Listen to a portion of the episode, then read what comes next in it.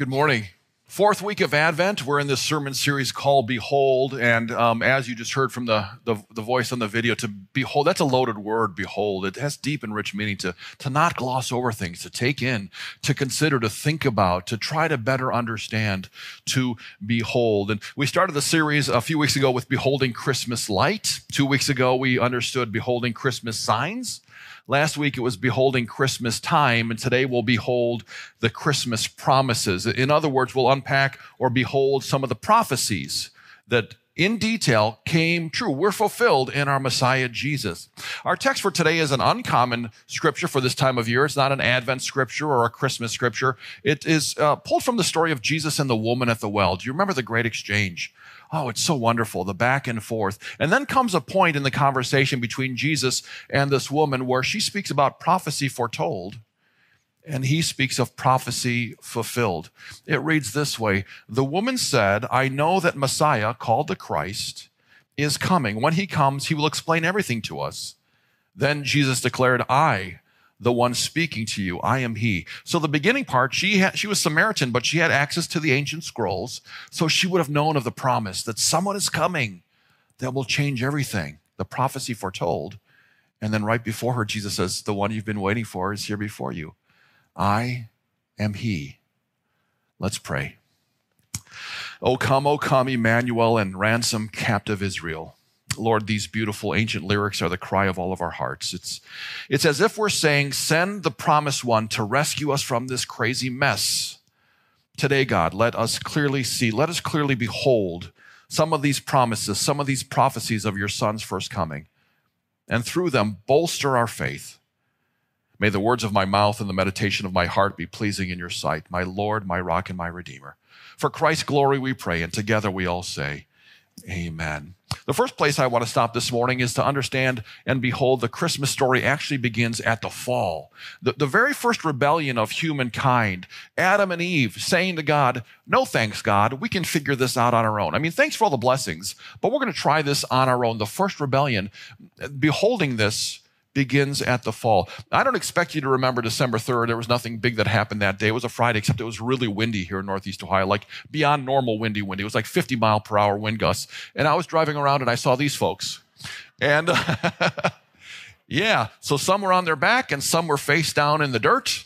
Uh, the angel Gabriel, he was a victim too. He was, uh, face down and he was must have been hung up because he was blown so far away he was w- way over there now, when I talk about the fall, maybe I'm not necessarily talking about this situation, or maybe I am. When we rebelled against God, we were face down in the dirt, wallowing in our own sin and its consequences. When we rebelled, we didn't have the ability to pick ourselves back up like those characters in the Nativity. They can't stand themselves back up. Someone needs to come and stand them up. The Christmas story begins at the fall. Adam and Eve rebel, they eat the fruit. God becomes aware and he confronts the serpent. He talks to the devil in kind of cloaked, kind of mysterious words, but we'll spend a few minutes with that this morning. God says this I will put enmity, say enmity. Fun word to say, hard to understand. It means hostility. I will put hostility between you, Satan, and this woman, and I will put hostility between your offspring and her offspring. Her offspring will crush your head, and you will strike his heel. So, a little bit mysterious in language. Let's look at another translation. Uh, God says, I'm declaring war between you and the woman, between your offspring and hers. He'll, talking about the woman's offspring, will wound your head and you'll wound his heel. This is called the proto evangelium. The very first gospel is heard way back in Genesis 3, where a promise of, of the one who will crush Satan's head is coming. And that we know is Jesus, our Christ. And what a strange kind of wording, uh, the bruising of the heel or the wounding of the heel. Let's talk about that. That means the evils of the world. So God is telling the serpent, you will wound the heel. You will make things hard for humanity and all the offspring of mankind. Harsh words and fear and shame and lies that Satan whispers to us and deception and circumstances that cause heartache or grief, abandonment, insecurity, abuse, addiction, sickness. We know that Satan will bruise our heel, but we have one who, born of a woman, born eventually from Mary's offspring, would come and crush his head. So I don't want to focus on the fact that Satan is a heel bruiser, I want to focus on the promise and behold the promise that of a woman would come one who is a Satan head crusher. The second promise to behold is that um, the Messiah would be born of a virgin. The Messiah would be born of a virgin, a specific prophecy foretold 700 years earlier in the book of Isaiah. The virgin will conceive and give birth to a son and will call him Emmanuel, which means God with us. Pastor Tim did a nice job a few weeks ago about talking about the relevance of being born of a virgin. The fact that Jesus wasn't born of an earthly father, so we could say that he had no sinful DNA passed to him. His father was the Holy Spirit, was the triune God, so that he could live a sinless and perfect life. And eventually, that way, he could grant us or give us his perfect or sinless life. A couple other things to consider from this virgin birth is that the virgin birth is miraculous we kind of gloss over it. It becomes so normal to us. We hear the Christmas story all the time Jesus born of a virgin. Guys, listen. A young woman who never had sexual relations was pregnant. this is a pretty big deal. This is a divine movement of God. It was miraculous. It's also very specific. Talk about a specific prophecy that Messiah would be born of a virgin. And this uh, specific prophecy given and then specifically fulfilled proves that it's miraculous. There's no way a specific prophecy 700 years earlier could be fulfilled that specifically without God's hand on his movement. And, and finally, it shows that Jesus is unique among everything. There's no one else like him, born of a virgin. No one else has been born of a virgin. He is unique in all the universe, the God man, Jesus, the Messiah. Well, the third prophecy or promise to behold is that Jesus would be born in Bethlehem. Another very specific prophecy. Jesus would be born in the city called Bethlehem. Micah, Old Testament prophet, 2 5. But you, Bethlehem Ephrathah, everybody say Ephrathah. Ephrathah, fun to say. Uh, though you are small among the clans of Judah, out of you will come from me, uh, for, for, me, one who will be ruler over Israel, whose origins are of old, from, from ancient times. There's actually two Royal Redeemer Lutheran churches in Ohio. How many people know that? Uh, there's ours, and there's another one in the Dayton area, which I think is so unique because what a unique name, Royal Redeemer. That's not a very common name in any churches. And I'm assuming in the 1950s, when the church fathers of this church, Royal Redeemer, formed it, they knew they were in North Royalton, so they kind of riffed off of the royal part. Let's make this church Royal Redeemer. And that's cool, and it's worked out. But there's another one in Dayton called Royal Redeemer. And from time to time, we have people come here, and they come to service at the wrong time. And they kind of give us the business and say, Your website says the church service. And then we have to show them that they're at the wrong website. they went to the wrong Royal Redeemer website. Mary and Joseph didn't go to the wrong Bethlehem. There's two Bethlehems. Yep, there is. There's one up north, and then there's Bethlehem Ephrathah, the one of Jesus' birth. A specific prophecy. They went to the right one a specific place, foretold 700 years earlier, and God worked it out in His timing that the census would come and they would be forced to go there so that Jesus would be born in Bethlehem. Another neat thing about being born in Bethlehem is that we know it's the city of David. King David, the shepherd boy, remember, slays Goliath, grows up to be king. He's from Bethlehem. And people love comparing Jesus and David. Uh, they say that David was a great king of Israel, but Jesus was a better king of Israel. That David's victory over Goliath gave freedom to all his people, but Jesus' victory over sin gave freedom to all his people. That David was a great shepherd of sheep, but Jesus was a better shepherd of people. Both Jesus and David had many enemies. They were betrayed by close friends. And did you know that both of their betrayers eventually hung themselves? We know the story of Judas, who betrayed Jesus. He went on to hang himself. Uh, in 2 Samuel, there's a guy named Ahithophel who betrays David and eventually goes to hang himself. There are many, many other comparisons that we could make, but Jesus was born in the city of David as prophesied, as promised. The name Bethlehem is rich in meaning. Beth in Hebrew means house of, and lachem means bread. It's a house of bread. There's lots of bakeries there.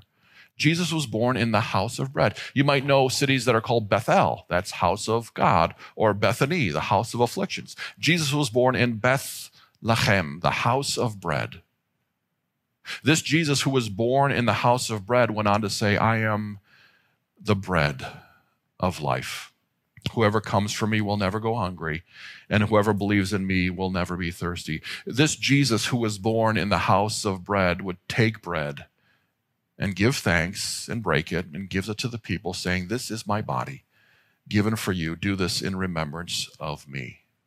This Jesus who was born in Bethlehem as a baby was laid in a manger. You know the story. A manger is a feeding trough. It's where you put the food for the animals. There was nowhere else to lay him, so they put him in that. How interesting that this Jesus laid in a feeding trough.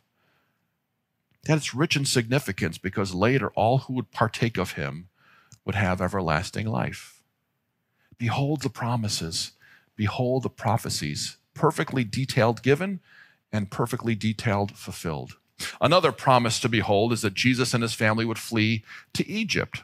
This was foretold, and this actually happened. They would flee to Egypt. Hosea 11, 1, out of Egypt I called my son. Now, the reason Jesus and his family were called out of Egypt is because they had to go to Egypt. You remember the story. Herod hears from the wise men that the king of Israel has been born.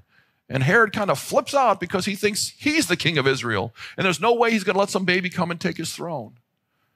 So the horrible decree goes out that every boy two years and under in Bethlehem will be killed so that this king could keep his power. Well, Mary and Joseph catch wind of this terrible thing, so they flee to Egypt so Jesus wouldn't be killed.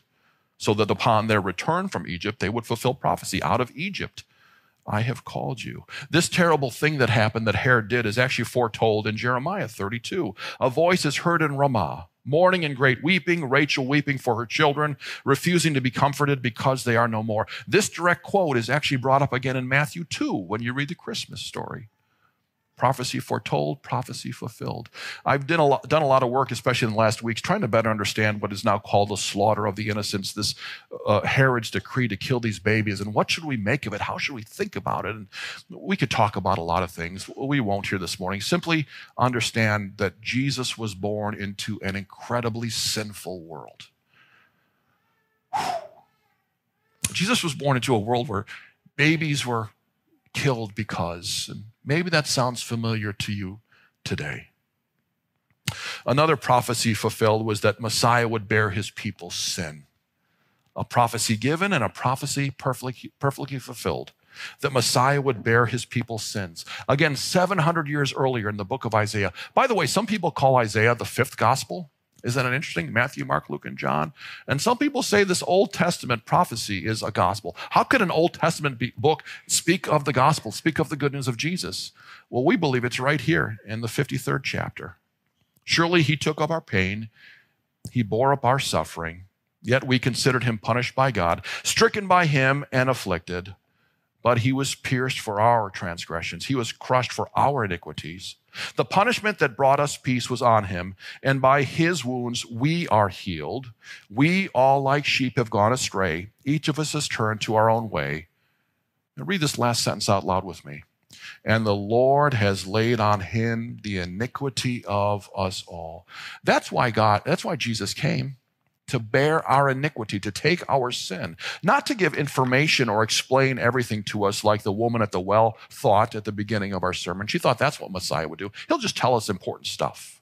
Not to bring about political reform, as some of his disciples thought, not to bring economic prosperity, perhaps like Levi or uh, Zacchaeus thought, not to bring us an easy or prosperous or comfortable life, as many of us think, Jesus didn't come to bring a prosperous life or a comfortable life or an easy life, as some of us think. He came to lift the guilty weight of sin and its consequences and its rightful punishment off of us so that he could bear that burden himself. Jesus came to be a sin lifter. Jesus came to be a sin transferer off of us and onto himself so that you are now free from paying the punishment that your sin has bought for you. The Isaiah prophecy foretold this in detail 700 years earlier. And now, friends, our assurance is this. This promise is for you and me that if we repent of our sins, if we confess them, if you believe that you're a sinner and lost without Jesus, if you believe that He is the Son of God who died on a cross and rose three days later, your sins are forgiven. And now we have promises to live in and under. We talked about the promises given that were fulfilled. What about promises for us? Yeah, there's plenty. This isn't an exhaustive list, but it's the stuff we can cover in the time we have. First of all, we're given the promise of peace. We can have peace Behold this promise of peace. John 14, 27, Jesus gives it. He says, Peace I leave with you. My peace I give to you. I do not give it as the world gives it. Do not let your hearts be troubled and do not be afraid. This is speaking about a soul peace. This isn't necessarily talking about a lack of war, although Jesus does that too, but this is an inward peace. This is an assurance that you don't need to be concerned about the things of the world. That even in the midst of trouble, God is with you. God is taking care of you. He knows everything you need. He cares more about you than you care for yourself. It's no coincidence that in the Jesus birth narrative in Luke 2, the angels show up and they proclaim, Glory to God in the highest, and on earth, peace to those on whom his favor rests. Another promise that we can enjoy, that we can behold, is purpose. You have a purpose. The Bible says so, Proverbs 19 21. Many are the plans in a person's heart, but it is the Lord's purpose that prevails. You can have your own plans, but God has a purpose for you. Um, there's a, a, pastor that I listen to, Bryan Wolfmueller, pastor in Austin, Texas, a Lutheran Church, Missouri Synod guy, pretty sharp guy, he has a podcast. And, and one of his sentences really caught my ear this week. He said, I am no longer trapped. I'm not enslaved into creating my own meaning and purpose. What an interesting take. See, our world says it's the opposite. Create your own purpose. Come up with who you are. Um, find it within yourself. Live your best life now, or all these other types of things. Pastor Wolfmueller says it right. He says that's a trap. That's enslavement. Can you imagine what it really means to have the burden of trying to come up with what your purpose is? Hmm. Sit under a tree for a while and decide what my purpose is. No. We have the beautiful promise from the Lord. He has a purpose for you. It's a promise to behold uh, the next is related to purpose, I suppose. It's identity. Again, we don't come up with who we are. God claims us. You have the promise of identity. I think it's so important in this time, especially of social media and the effect that that has on our identity that we understand this. You are not the latest, coolest tweet. You are not what people think about you in response to your latest post. You're not what TikTok says about you. You are a child of God. Ephesians 1 5. He, God, predestined us for adoption to sonship, daughtership. We are children of God through Jesus Christ in accordance with his pleasure and his will.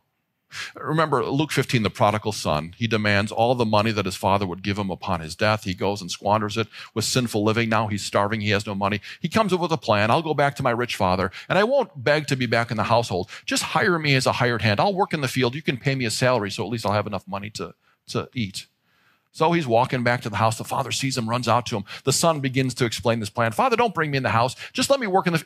And the father stops him and says, You have misidentified yourself. You think you're a servant. No, you are my son. And he gave him a ring and a robe and sandals, and he gave him a party because the son was back. Friends, that's you and me. We have an identity.